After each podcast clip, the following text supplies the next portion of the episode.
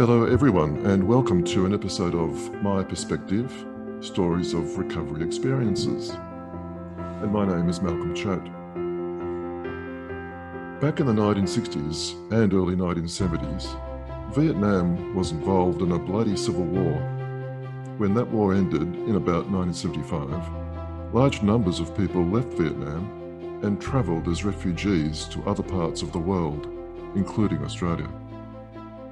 One of those people who fled Vietnam for a new life in Australia was the mother of our guest today, Daniel Angus. Welcome, Daniel. It's great to have you here. Great to be with you, Malcolm. Daniel is a fellow psychologist. He's currently employed as a supervisor with the Better Health Generation. He also works in private practice. Daniel, you and I go back a number of years. I think our paths first crossed in 2008 when we worked for the same organisation as provisionally registered psychologists. Isn't that right? That's right, Malcolm. Yeah. Uh, where yeah. we were providing uh, support to job seekers. And then we we left there, not at the same time, um, and we worked together at another organisation, an NGO in Western Sydney, where I was working in across a number of services, and you were brought on to run a Headspace site. And now we're working together again, third time lucky, at the at the Better Health Generation. That's right. Yeah. I'd like to ask you some questions. Um, firstly, just about your clinical experience. Hmm. What, broadly speaking, has that experience entailed?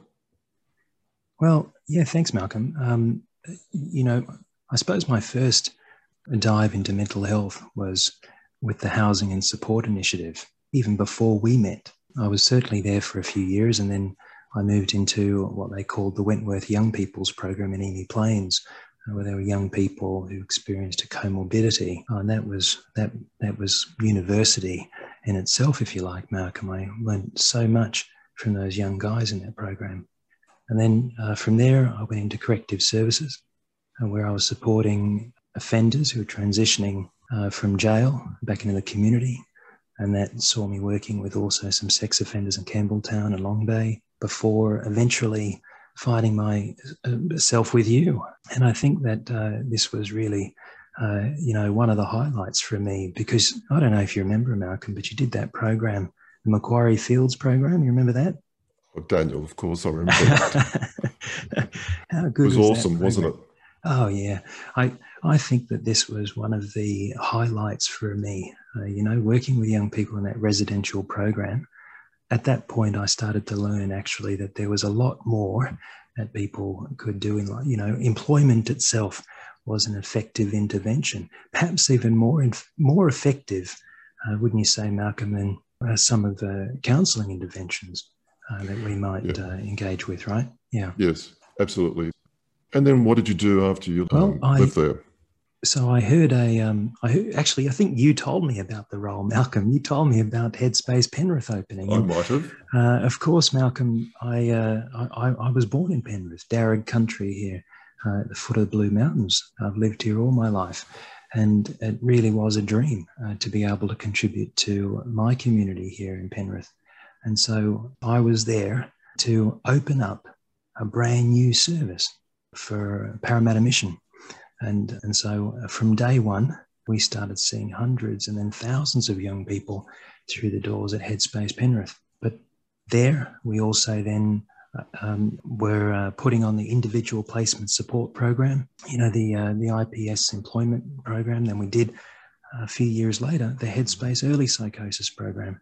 And then I moved to Headspace Mount Druitt, uh, where I started to manage the HYET program there and the primary care uh, program. So eight years uh, almost, and uh, really, uh, again, some of the best times that I've had in my career. Uh, really, really affirming, really rewarding time. And then since then, what have you been doing? Uh, so more recently, I was uh, at Canteen uh, as the National Psychosocial Support Manager. I've also been an official visitor, which has been a really, really important role for me. It's a role under the Mental Health Act that visits declared mental health facilities in New South Wales. And your role is both an advocate, uh, but also as a check and balance, if you like, at uh, going into any declared facility, meeting with consumers, talking with staff, and then reporting through the principal official visitor back to the minister. Uh, I also sit on the panel with uh, Department of Justice's Serious Young Offenders Review Panel. I do work with KARI, which is an Aboriginal out of home care service. Of course, I'm um, currently Deputy Commissioner for the Mental Health Commission in New South Wales. Uh, do some private practice work here. And of course, now I'm here again with you, Malcolm, at the Better Health Generation. Well, can I just say that I'm almost, I'm almost exhausted listening to that breadth of experience that you've got. I don't know how you do it, but I think it's just an awesome example of the depth of experience that we are lucky enough to be able to apply in psychology. It's actually a good example of the types of some of the services that can be applied within the Better Health generation as well. So, thank you for that story of your clinical experience. I just want to take you back and I spoke briefly at the introduction about your mother's story, or at least some of it. What was that story? And how did it influence you and your later experiences as a psychologist? Yeah. You know, this would be a movie. You know, I always feel like this would be a great movie. Well, I don't know if great's the word, but it'd be certainly a blockbuster movie. Uh, my mum and her brothers and sisters, my grandmother, they fled Saigon following the fall of uh, Saigon. So they lived in the south of Vietnam, and um, and and following the fall of Saigon, my grandmother, I don't know how she did it, you know, Malcolm, but she found the money. She found a way uh, to get my family onto a really tiny, rickety fishing boat, where at night they all snuck out and uh, they were able to escape. Uh, but uh, they they didn't escape scot free. They were actually spotted and they were shot at, fired at, and uh, which uh, led to the boat almost sinking on quite a few occasions. And so they were needing to patch up the boat and all of those kinds of things. And, and you know, this was uh, really perhaps the start of a very, very long journey uh, for them before they reached any kind of safety. And so my mum told me how you know, there were people at times falling over the side of the boat.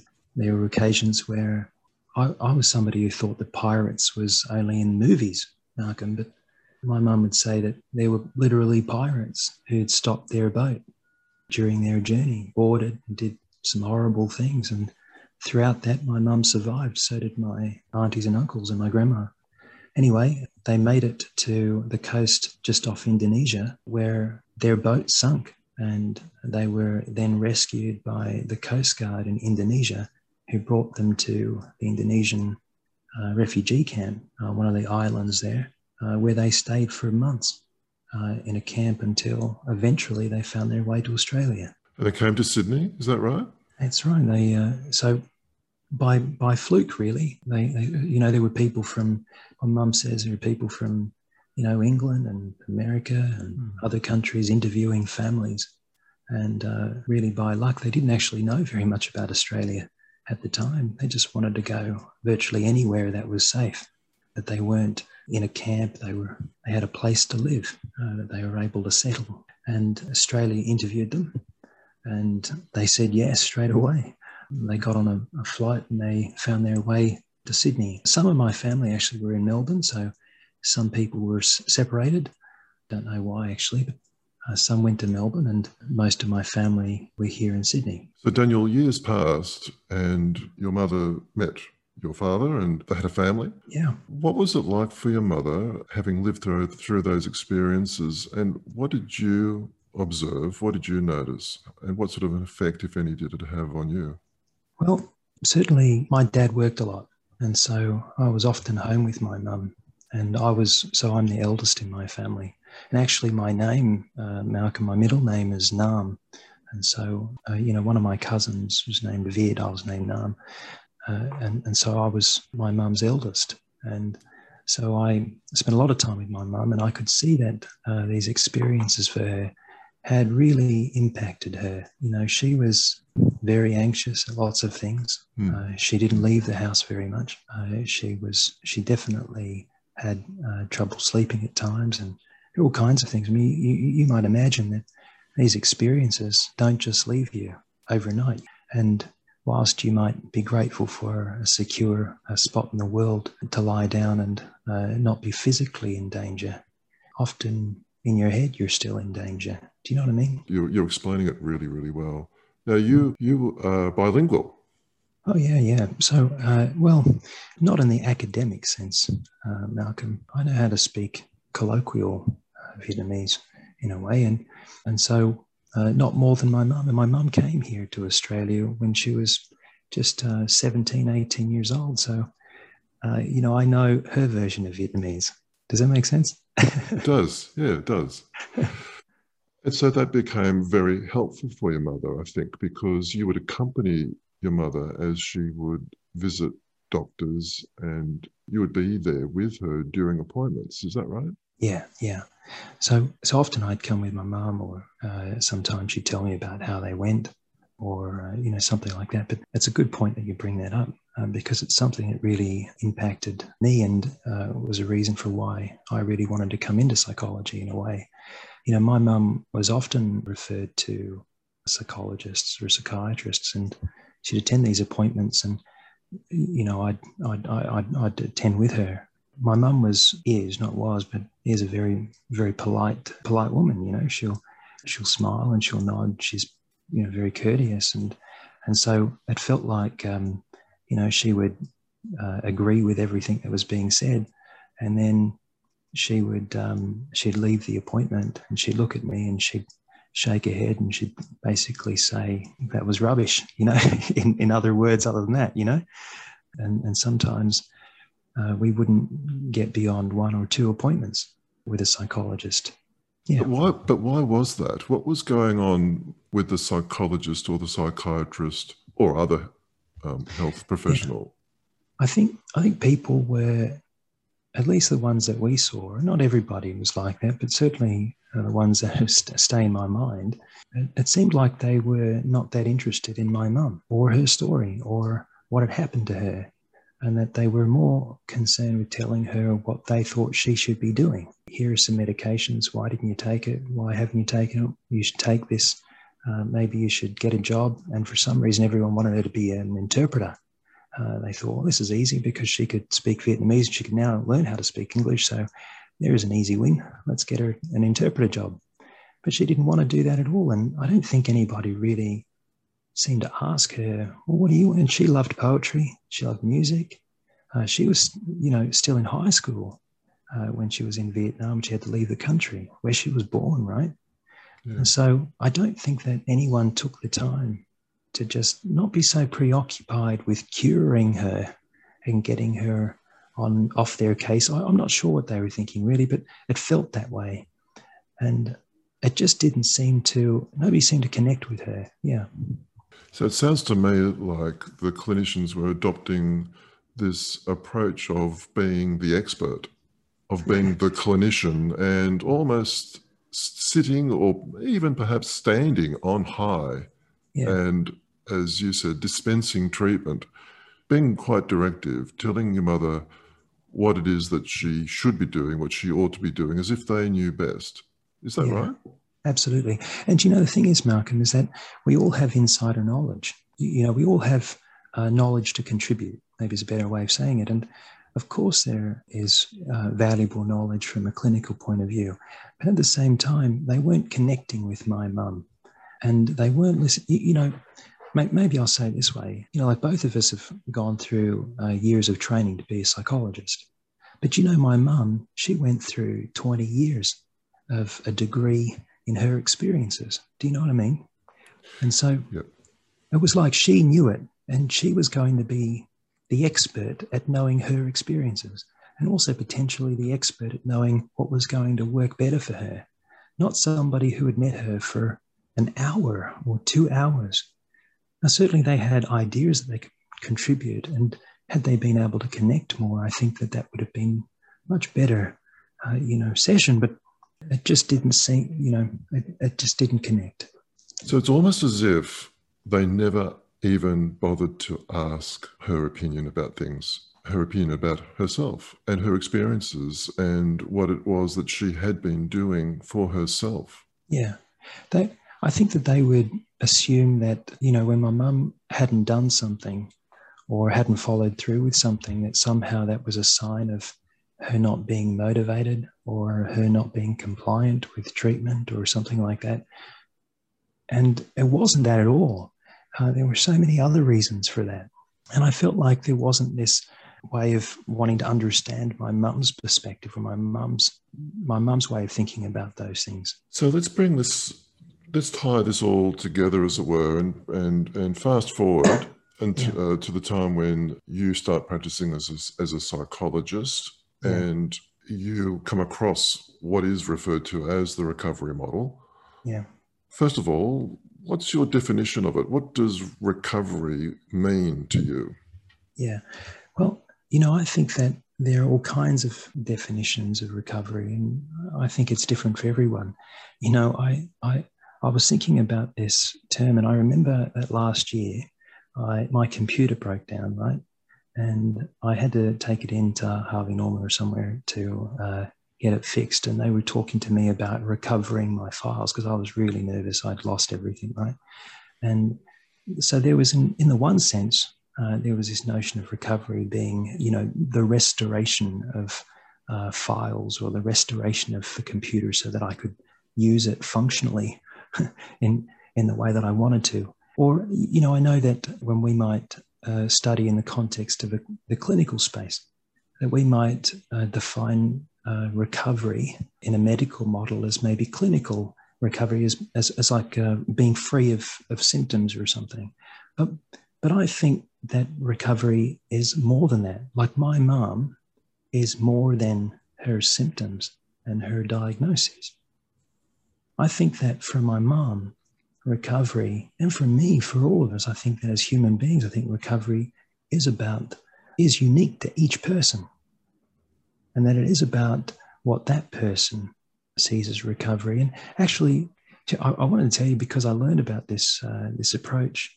I don't know how well known. I, I learned it through the uh, the official visitors program. It's called Chimes. Have you heard of that, uh, Malcolm?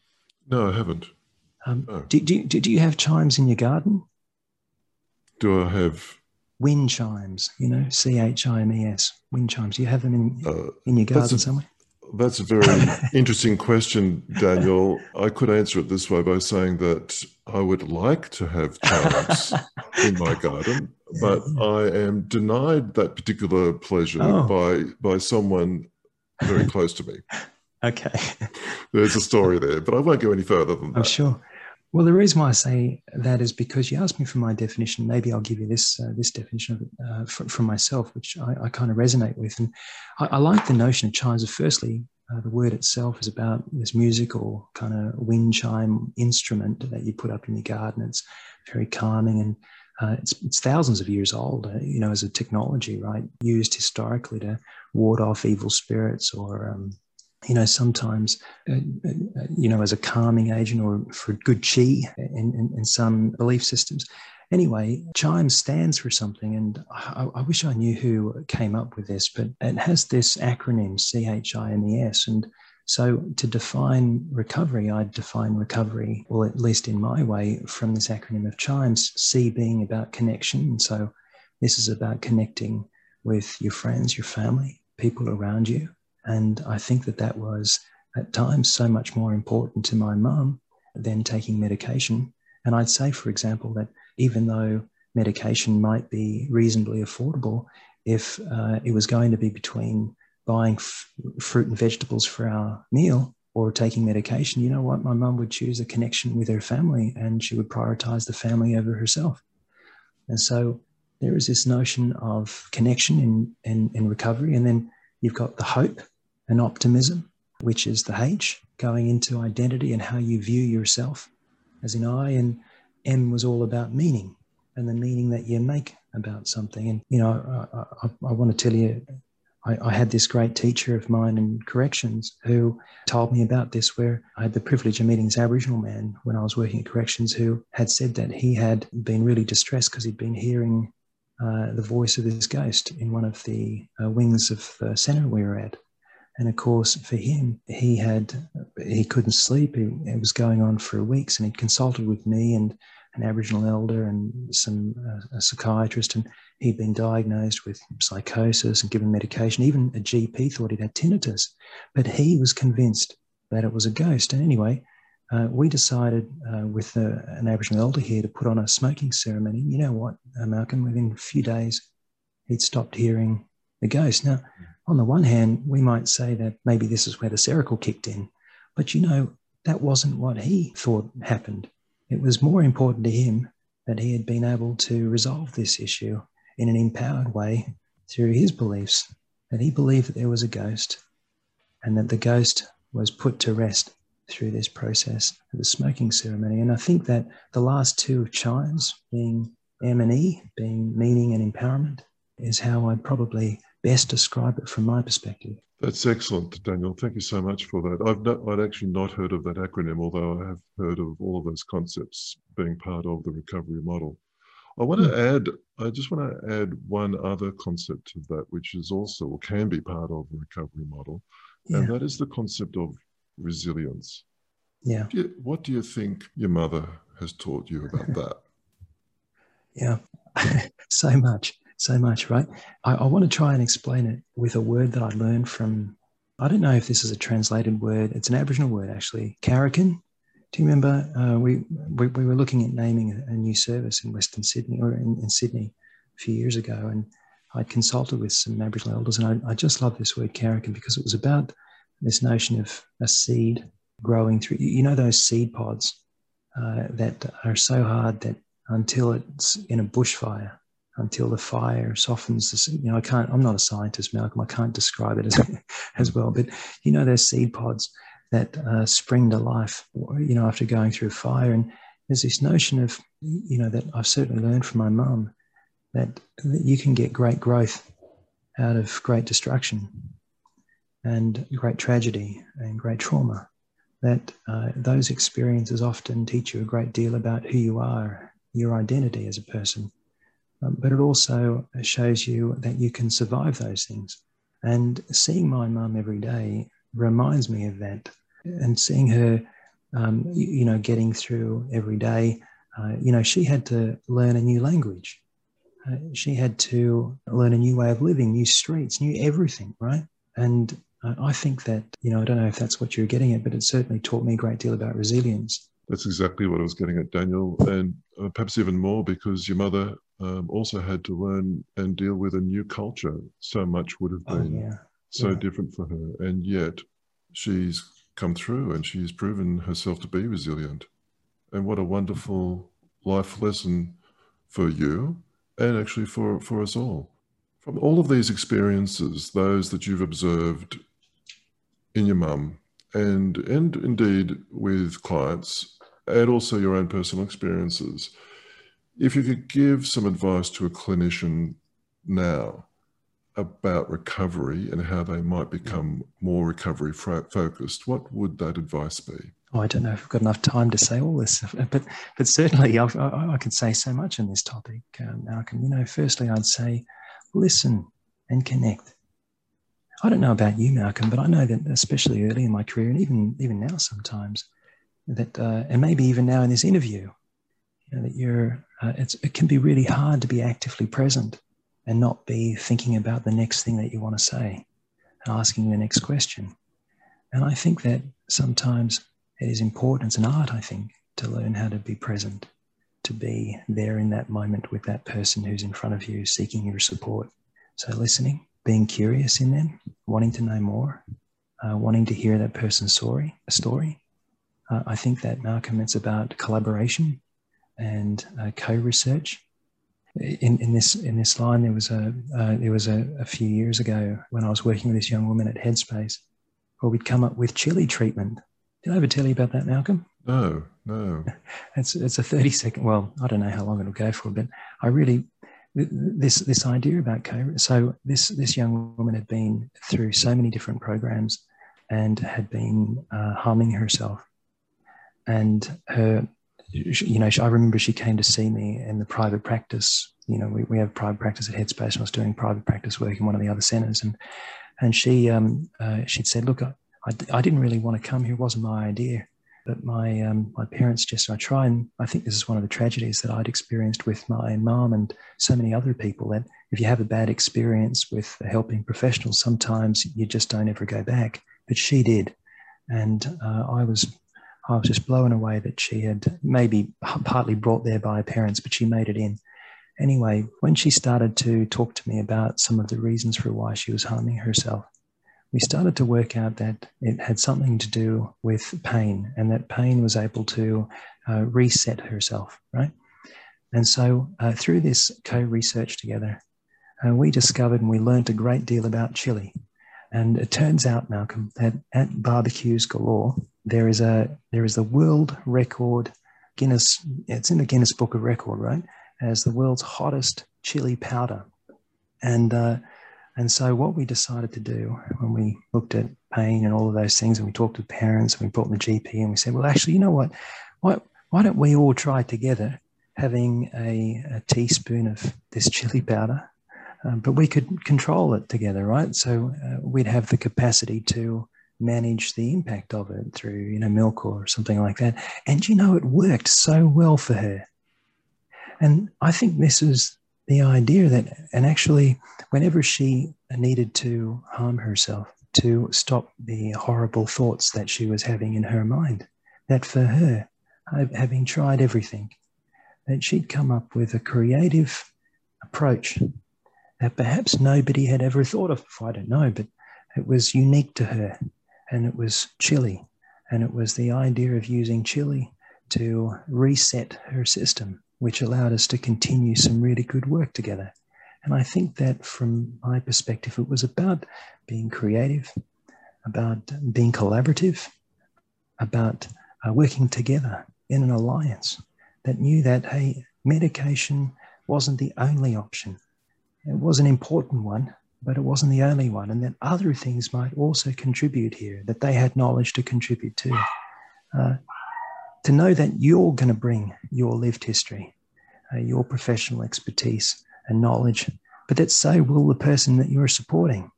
And like I said right at the start, that I think that the people that we support are experts in themselves, that they've done a degree, if you, I don't know if that's a reasonable analogy, but they've learned about themselves. They've brought their own experiences. So don't forget that. Tap into that. Like, you know, I don't know if that's uh, if that's what you're getting at there. I don't know. absolutely, absolutely. The way that I've often described it, Daniel, is that the solution is there between the clinician, the client, and any other individual that's working with the client. The solution is there, and it doesn't sit. It doesn't belong necessarily with just one person. And quite yeah. often, it's the task of the clinician to work collaboratively with the client and with others so that the solution can be found, it can be unearthed.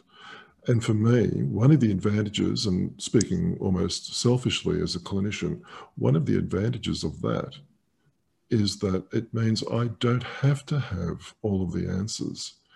As it were, it takes some pressure off me because I'm not the person who is the only expert.